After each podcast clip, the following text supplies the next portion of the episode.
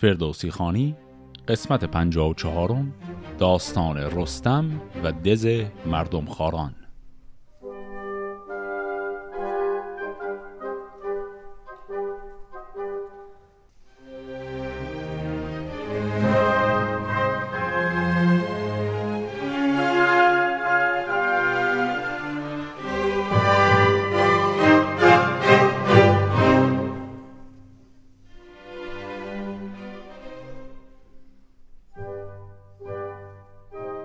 داستان قسمت قبل اونجا تمام شد که لشکری که به کمک توران آمده بودند همه تار و مار شدند. تعداد زیادی از پهلوانان اونها مثل کاموس کشانی، گهار گهانی و شنگل هندی کشته شدند و باقی اون پهلوان ها هم یه تعدادشون فرار کردن باقی هم اسیر شدن مثل خاقان چین. ولی از اون طرف لشکر اصلی توران که به فرماندهی پیران بود کلا فرار کردند. داستانی که موسوم هست به داستان کاموس کشانی الان هنوز تمام نشده. اما اون ماجرایش که به خود کاموس ربط داشت دیگه الان طبیعتا به پایان رسیده. حالا سوال اینه که رستم می‌خواد چه کار کنه؟ آیا جنگ رو تمام می‌کنن یا ادامه میدن و پیشروی برای پیدا کردن پیران ویسه چو پیراهن شب رید ماه نهاد از بر چرخ پیروزگاه طلایه پراکند بر گرد دشت. چو زنگ درنگی شب در گذشت پدید آمدن خنجر تابناک به کردار یاقوت شد روی خاک. تبیر برآمد ز پرده سرای برفتند گردان لشکر ز جای. چون این گفت رستم به گردن کشان که جایی نیامد ز پیران نشان. به باید شدن سوی آن رزمگاه ز هر سو فرستاد بیمر سپاه. بشد پیش رو بیژن شیرمرد به جایی کجا بود دشت نبرد. جهان دید پرگشته از خواسته به هر سو نشستی بیاراسته پراگنده کشور پر از خسته دید به خاکندر افکنده نابسته دید. ندیدند زنده کسی را به جای زمین بود خرگاه و پرده سرای. پس بیژن که میره ببینه لشکر توران چه وضعی داره می‌بینه تورانی ها همه فرار کردند و انقدر هم سریع و با عجله در رفتن که خرگاه و خیمگاه و اینا هیچ کدوم رو جمع نکردند. تمام گنج ها و لوازم و ابزار همه رو ول کردن و فقط خودشون در رفتن. به نزدیک رستم رسید آگهی که شد روی کشور ز ترکان توهی. ز ناباکی و خواب ایرانیان برا شفت برسان شیر ژیان. زبان را به دشنام بکشاد و گفت که کس را خرد نیست با مغز جفت. بر این گونه دشمن میان دو کوه سپه چون گریزد ز ما هم گروه. طلایه بگفتم که بیرون کنید. در و راغ چون دشت و هامون کنید. شما سر به داسهایش و خوابگاه سپردید و دشمن بسیچید راه. تن آسان غم و رنج بار آورد چو رنج آوری گنج بار آورد. چو گویی که روزی تن آسان شوم ز تیمار ایران حراسان شوم از آن پس تو پیران و گلباد را چو هومان و روئین و پولاد را نگه کن بر این دشت با لشکری. تو در لشکر و رستم از کشوری. اگر تاو دارید جنگ آورید. مرا زین سپس کی به چنگ آورید؟ چو پیروز برگشتم از کارزار تبخ شد همه کرده فرجام کار. پس اینجا رستم یک واکنش احساسی خیلی شدیدی نشون میده. وقتی بیژن بهش میگه که ای دل غافل سپاه تورانیا در رفتن رستم خوشحال که نمیشه هیچ خیلی هم ناراحت میشه. میگه ما اینا رو چنگمون داشتیم می‌تونستیم کارشون رو تمام کنیم. اما قفلت کردیم و بعد همین قفلت رو نسبت میده به سپاه ایران نسبت نمیده به خودش. میگه شماها تناسانی کردید ول کردید و گذاشتید اینا فرار کنند برا شفت با توس شد چون پلنگ که این جای خواب است گردشت جنگ. طلایه نگه کن که از خیل کیست سراهنگ آن دوده را نام چیست. چون مرد طلایه بیابی به چوب همان در زمان دست و پایش بکوب. از او چیز بستان و پایش ببند نگه کن یکی پشت پیلی بلند بر اینسان فرستش به نزدیک شاه. مگر بخته گردد بدان بارگاه. پس اینجا دستوری که الان رستم به توس داد گفت که تو برو نگاه کن ببین طلایه سپاه ما یعنی اون کسی که قرار جلو بره جاسوسی کنه کاراگاهی کنه. اون آدم کیه؟ پیداش کن تنبیهش کن. به خاطر اینکه اون قفلت کرده اگر نکرده بود الان ما می‌دونستیم که تورانی ها دارن در میرن. و گفت که این رو تنبیهش کن و بفرستش به دربار کیخسرو که خسرو اون تصمیم می‌گیره. اگر خواست ببخشتش که هیچی اگرم نه دیگه تصمیم اونه. پس به نوعی اینجا رستم داره توس رو نهیب می‌زنه که تو نتونستی مدیریت کنی و اینها از دستمون در رفتن. و بعد ادامه میده. ز دینار از گوهر و تخت آج ز دیبا و از افسر و گنج و تاج. نگر تا که دارد از ایران سپاه همه خواسته یک سر پیش خواه. بر این دشت بسیار شاهان بودند. همه نامداران گیهان بودند. ز چین و ز سقلاب و از هند و وهر همه گنج داران گیرند شهر. از این هدیه شاه باید نخواست پسانگه مرا و تو را بهر جست. سپهبد بیامد همه گرد کرد برفتند گردان به دشت نبرد. کمرهای زرین و بیجاد تاج ز دیبای رومی و از تخت آج ز تیر و کمان و ز برگستوان ز کوپال و از خنجر هندوان یکی کوه شد در میان دو کوه. نظاره شده گردش در گروه. کمانکش سواری گشاده بری به تنزور مندی و گنداوری خدنگی بیانداختی چار پر از این سر بدان سر نکردی گذر. پس این مثالی که در این دو بیت آخر زد گفتی این گنج هایی که اینا تونستن جمع کنن از این لشکرهایی که شکستشون دادن انقدر زیاده که بین این دو تا کوهی که دو طرف لشکر کشیدن انگار که یک کوه بزرگی از گنج فقط گذاشته شده. و این کوه انقدر بزرگه که اگر یک تیرانداز ماهری یک تیر پرتاب کنه این تیر نمی‌تونه از روی این کوه بزرگ رد شه. چو رستم نگه کرد خیره بماند. جهان آفرین را فراوان بخواند. چون این گفت که این روز ناپایدار گهی بزم سازد گهی کارزار. همی گردد این خواست زان بدین به نفرین دهد گه گهی آفرین. یکی گنج از انسان همی پرورد کسی دیگر آید که از او برخورد. بران بود کاموس و خاقان چین که آتش برارند از ایران زمین. بدین زند پیلان و این خواسته بدین لشکر و گنج آراسته به گنج و بدن بوه بودند. شاد زمانی ز یزدان نکردند یاد. که چرخ و سپهر و زمان آفرید بسی آشکار و نهان آفرید. سپه بود و هم گنج آباد بود سگالش همه کار بیداد بود. کنون این بزرگان هر کشوری گزیده ز هر کشوری مهتری. ابا زند پیلان فرستن به شاه همان تخت زرین و زرین کلاه. همان خواسته بر حیونان مست فرستم سزاوار چیزی که هست. و زیدر شوم تا زنان تا به کنگ درنگی نوالا بود مرد سنگ.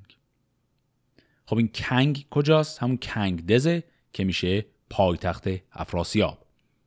پس به عبارتی رستم داره میگه این گنج های بسیار عظیمی که جمع کردیم همه اینها رو میفرستیم به سمت شاه. شاه هر چیزو خواست برداره بعد سهم ما می‌رسه و گفت که من خودم با این گنج ها بر نمیگردم. ما لشکرکشی رو ادامه میدیم تا برسیم به افراسیاب.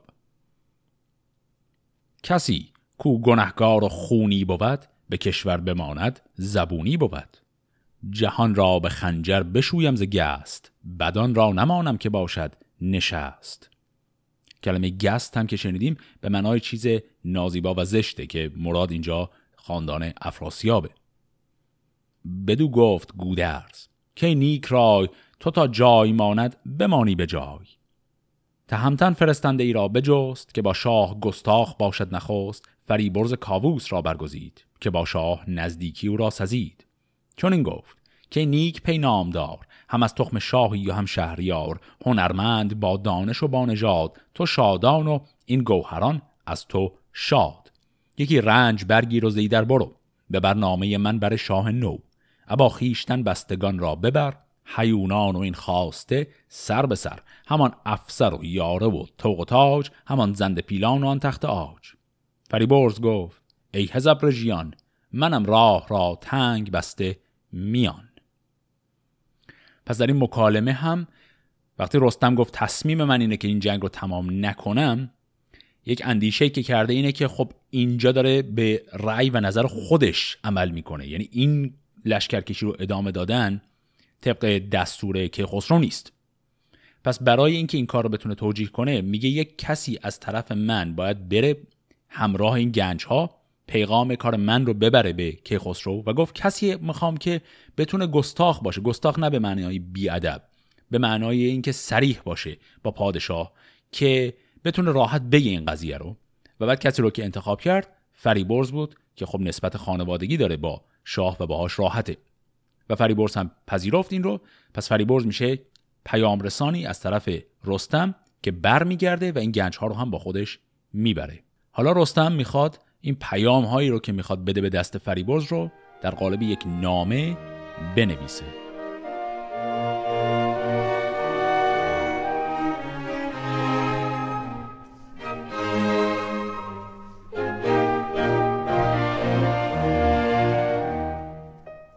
دبیر جهاندیده را پیش خواند. سخن هرچه بایست با او براند.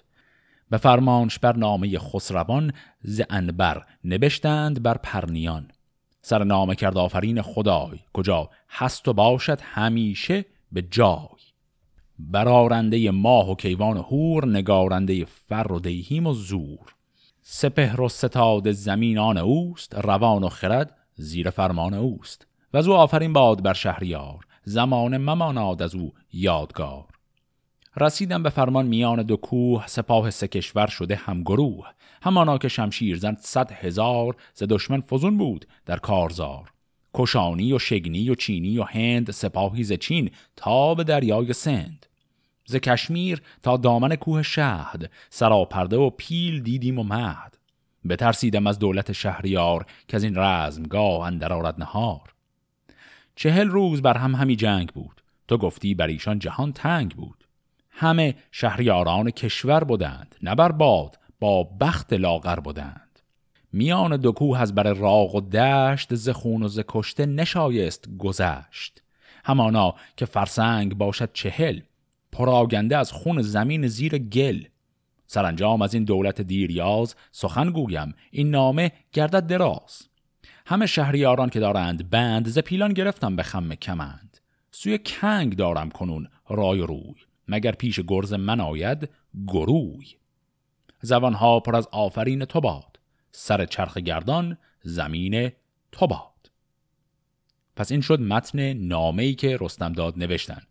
دقیقا همون حرف هایی که الان چند بار زده بود رو تکرار کرد که بله من رفتم این لشکر این جنگ بسیار عظیم بود اونها بسیار از ما بزرگتر بودند ولی ما شکستشون دادیم و دلیلش هم گفت که اونها بختشون لاغر بود یعنی بخت باشون همراه نبود و الان ما یه تعدادشون رو اسیر کردیم. این اسرا به اضافه این گنج ها رو ما برایش تو میفرستیم. و بعدم گفت که من تصمیمم اینه که تا دل خاک توران پیش برم.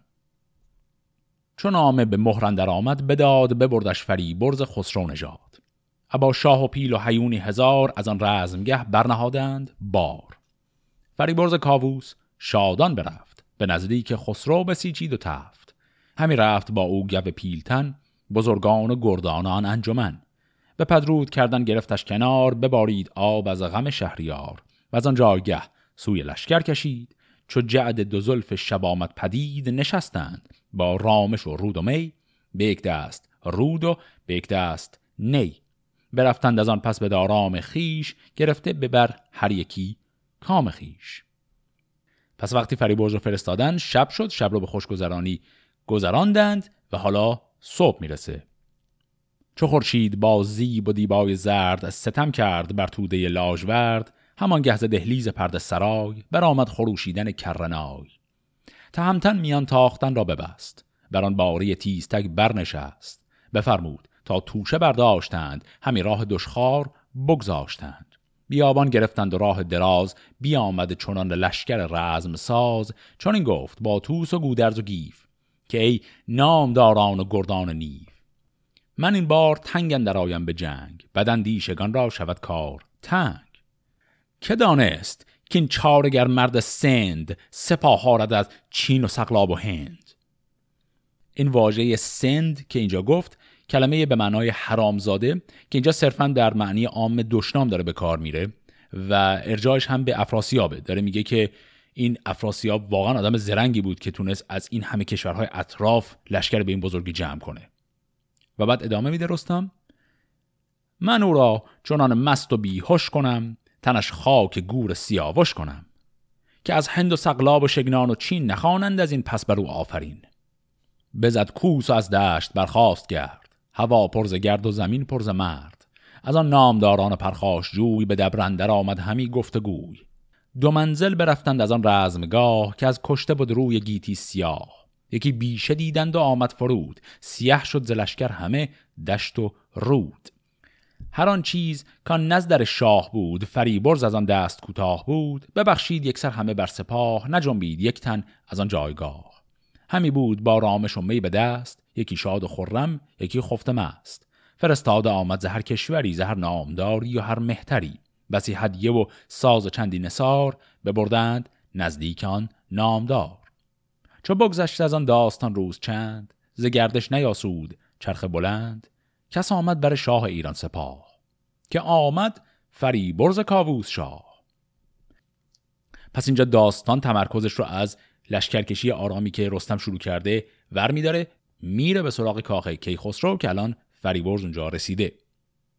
پذیره شد از شاه گنداوران ابا بوق و کوس و سپاهی گران. فریبرز نزدیک خسرو رسید زمین را ببوسید کورا بدید.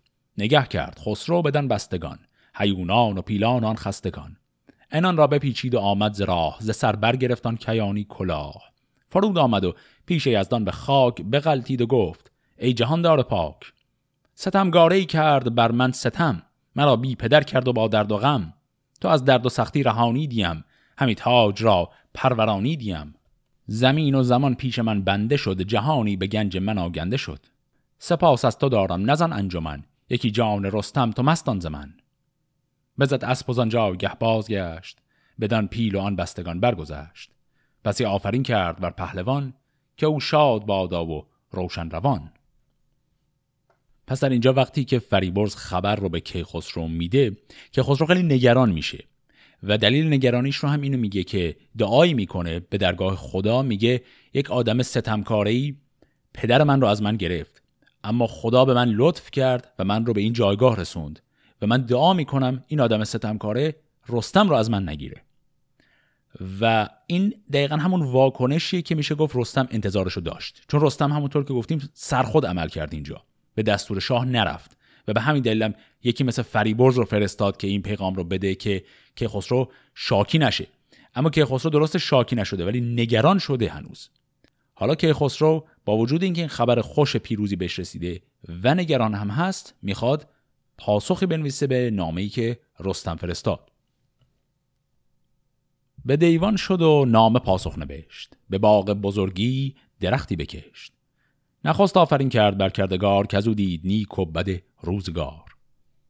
خداوند کیوان و گردان سپهر که از اوی است پرخاش و پیوند و مهر. سپهری از این گونه بر پای کرد شب و روز را گیتی آرای کرد. یکی را چونین تیر بخت آفرید. یکی را سزاوار تخت آفرید.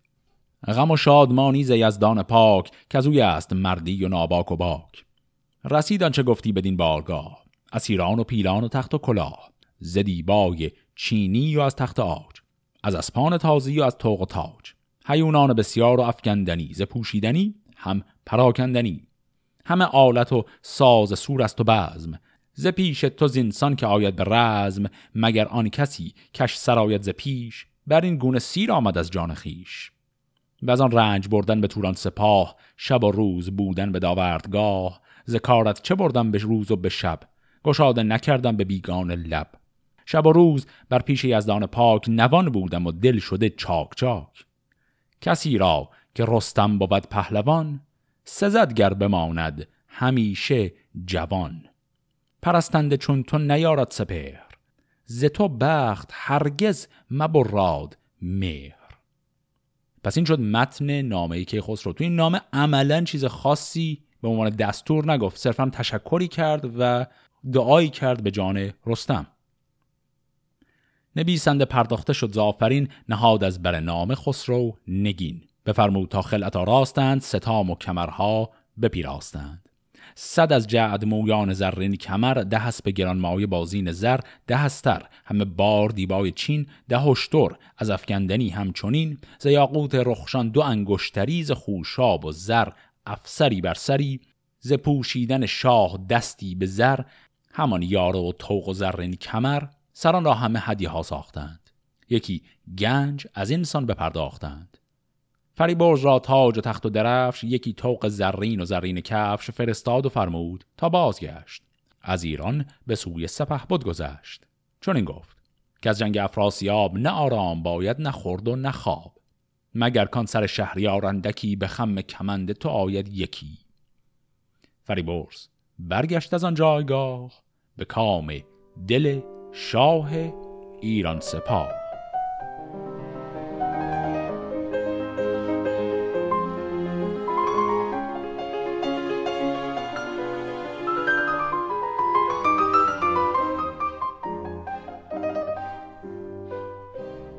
خب حالا الان داستان می‌خواد بره به سمت کاخ افراسیاب و ببینیم افراسیاب وقتی خبردار شد که لشکر به اون بزرگ شکست خورده و رستم داره میاد به این سمت چه کار می‌کنه؟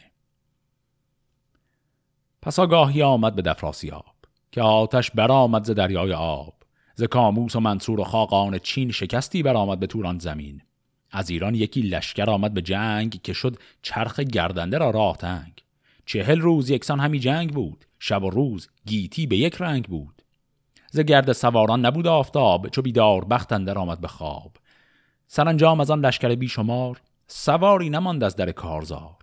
بزرگان آن نام بر مهتران ببستند یک سر به بند گران. به خاری فکندند بر پشت پیل سپه بود گرد آمده بر دو میل.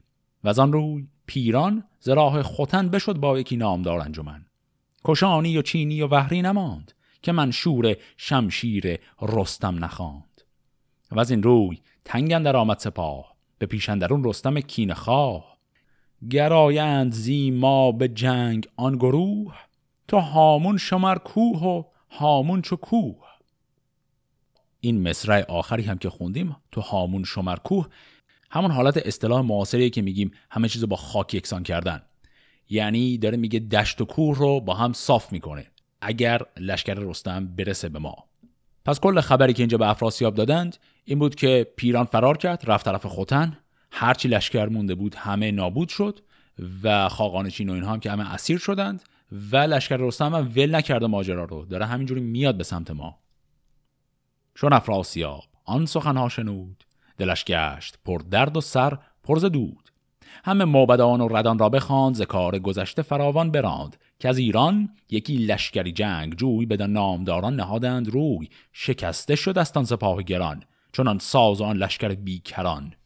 از اندوه کاموس و خاقان چین ببستند گفتی مرا بر زمین. سپاهی چنان کشته و خسته شد دو بهره ز گردن کشان بسته شد. به دیران کشیدند بر پشت پیل زمین پرز خون بود تا چند میل. چه سازیم و این را چه درمان کنیم؟ نشاید که این بر دل آسان کنیم گریدون که رستم بود پیش رفت نماند بر این بوم و بر خار و خف کلمه خف هم یعنی علف یا علف هرس پس اصطلاحی که داره میگه اینه که باز همون حرف قبلی که زمین رو اینها نابود می‌کنند. که من دست برده ورا دیدم ز کاراگهان نیز بشنیدم که او با بزرگان ایران زمین چه کرده است از نیکوی روز کین. چه کرده است با شاه مازندران؟ ز گرزش چه آمد بران مهتران؟ گران مایگان پاسخ راستند. همه یک سر از جای برخواستند که گر نامداران سقلاب و چین به ایران همه رزم جستند و کین مهان را به یاری چرا خواندند؟ همه گنج خیره برافشاندند. نه از لشکر ما کسی کم شده است نه این کشور از خون دمادم شده است. زرستم چرا بیم داری همی چون این کام دشمن بخاری همی؟ ز ما در همه جنگ را زاده ایم میان تا ببستیم نکشاده ایم. اگر خاک ما را به پی بسپرند از این کرده خیش کیفر برند؟ به کینگر ببندیم از این پس میان نماند کسی زنده زیرانیان. پس جوابی که درباریان به این نگرانی افراسیاب میدن چیه؟ میگن آقا تو چرا نگرانی که این لشکر شکست خورد؟ این لشکر لشکر ما که نبود لشکر توران که سر جاشه. لشکرهای همراه شکست خوردن که خب دیگه به ما چه؟ اونا تقصیر خودشون بود می‌خواستم درست بجنگن. و بعد گفت که ما که سر جامون هستیم و به جنگ برسه ما می جنگیم ز پرمایگان شاه پاسخ شنید ز لشکر زوانآوری برگزید. دلیران و گردنکشان را بخواند ز خواب و از آرام و خوردن بماند. در گنج بکشاد و دینار داد. روان را به خون دل آهار داد. چنان شد ز گردان جنگی زمین که گفتی سپه رندر آمد به کین. چون این بند بد را سرآمد پدید فریبرز نزدیک رستم رسید. به دل شاد با خلعت شهریار به دوگندرون تاج با گوشوار. از آن شادمان شد گو پیلتن. بزرگان لشکر شدند انجمن. گرفتند بر پهلوان آفرین که آباد بادا به رستم زمین. بدو جان شاه جهان شاد باد بر بوم ایران بس آباد باد. و از آن جایگه تیز لشکر براند بیامد به سغد و دو هفته بماند. به نخچیر و گوی و به می دست برد از این گونه یک چند خورد و شمرد. پس قضیه اینجوریه که به نظر می‌رسه افراسیاب الان می‌خواد یک لشکر جدیدی برای خودش مهیا کنه در حقیقت لشکر فرار کرده توران رو از نو بازسازی کنه. و از اون طرف هم که رستم پیشروی آرام خودش رو داره ادامه میده فریبرز هم با نامه کیخسرو و اون گنج هایی که به عنوان هدیه کیخسرو داده بود بالاخره می‌رسه به رستم و باز هم دوباره توقفی دارند و میگساری و شادی برای چند روز الان در این لشکرکشی ناگهان لشکر رستم می‌رسه به یک جایی که اصلا کسی پیش بینیش رو نمی‌کرد.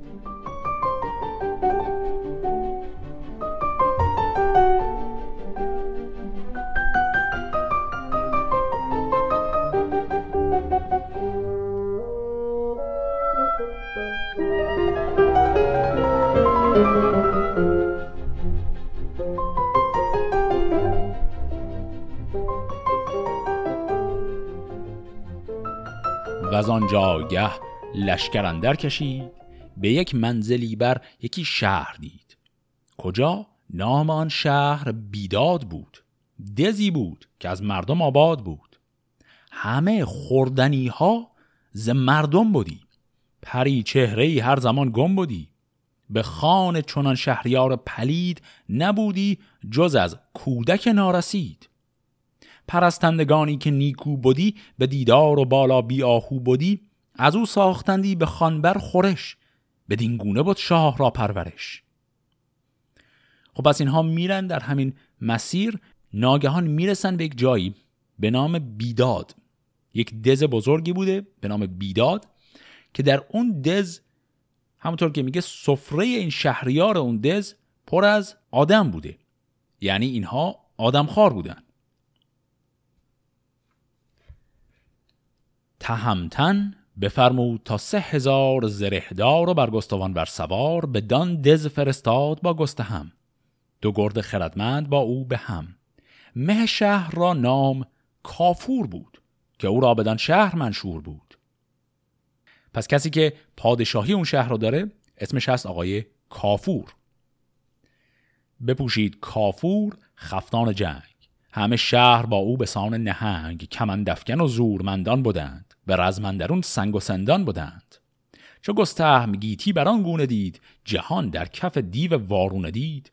بفرمود تا تیر باران کنند بر ایشان کمین سواران کنند. چون این گفت کافور با سرکشان که سندان نگیرد ز پیکان نشان. همه تیغ و گرز و کمند آورید سر سرکشان را به بند آورید. زمانی بر آن سان براویختند که آتش ز دریا برانگیختند. فراوان از ایرانیان کشته شد. به سربر سپهر بلا گشته شد. به بیژن چون این گفت گستهم زود که لختی انانت بباید بسود به رستم بگویی که چندین معیست به جنبان انان با سواری دویست.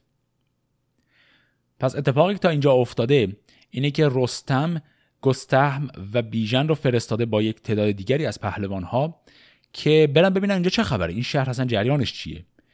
و کافور سری لشکر کشیده و شروع کرده جنگیدن با اینها. و در این میانه بیژن خیلی سریع میگه آقا پیغام برسونید به رستم که بیاد حمله کنه. بشد بیژن گیو برسان باد سخن بر تهمتن همه کرد یاد. گران کرد رستم زمانی رکیب ندانست لشکر فراز از نشیب. بدانسان بیامد بدان رزمگاه که باد اندر آید به کوه سیاه. فراوان از ایرانیان کشته دید. بسی سرکش از جنگ برگشته دید. به کافور گفت ای غرب بد هنر کنون رزم و بزم تو آرم به سر. این کلمه غر هم بازی کلمه دیگری که به معنای عام دشنام اینجا به کار میره. معنای لغویش هست فاحشه. در این قسمت خاص از قضا ما داریم دشنام های دوران فردوسی رو هم یه دور مرور می‌کنیم. پس آقای رستم میاد و اینجوری خطاب می‌کنه این کافور رو. و بعد هم حمله می‌کنه. یکی حمله آورد کافور سخت بران بار ور خسروانی درخت. بینداخت تیغی به کردار تیر که آید مگر بر یل شیرگیر. به پیش اندر آورد رستم سپر. فرو ماند کافور پرخاش خر. کمندی بینداخت بر سوی توس برو کرد رستم فراوان فسوس. عمودی بزد بر سرش پور زال ابر هم شکستش سر و ترگ و یال. چون این تا در دز یکی حمله برد.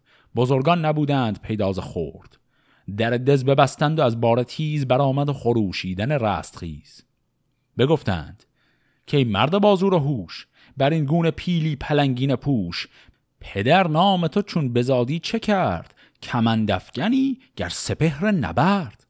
دریغ است رنجن در این شارستان که داننده خوانندش بیکارستان.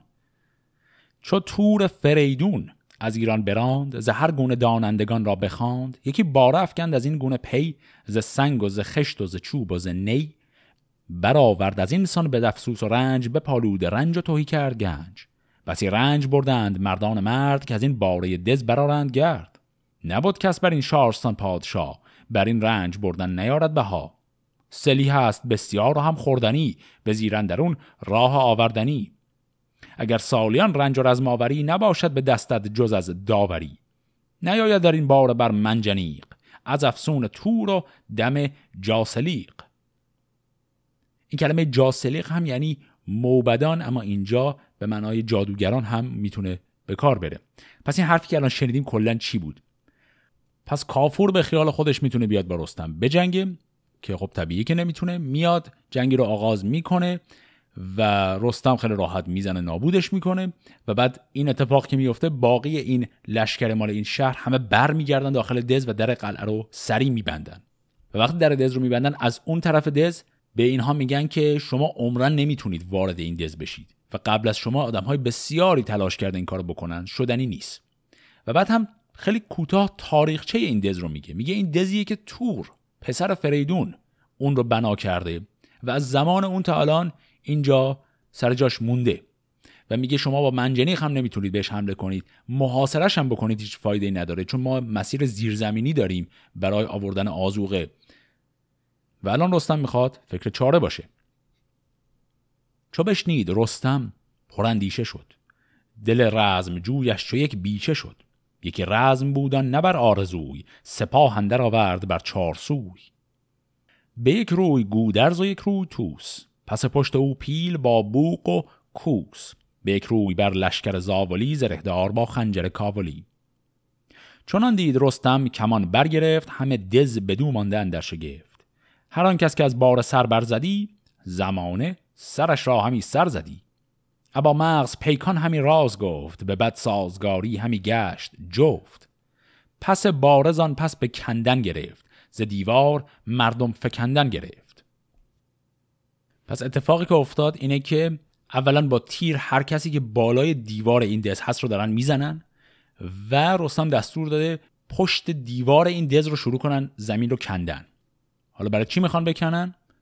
ستونها نهادند زیرندرش بیالود نفت سیاه از برش. چون این میز دیوار دز کنده شد به چوبندر آتش پراکنده شد فرود آمدن باره تور گرد ز هر سو سپاه اندر آمد به گرد. بفرمود رستم که جنگ آورید کمانها و تیر خدنگ آورید.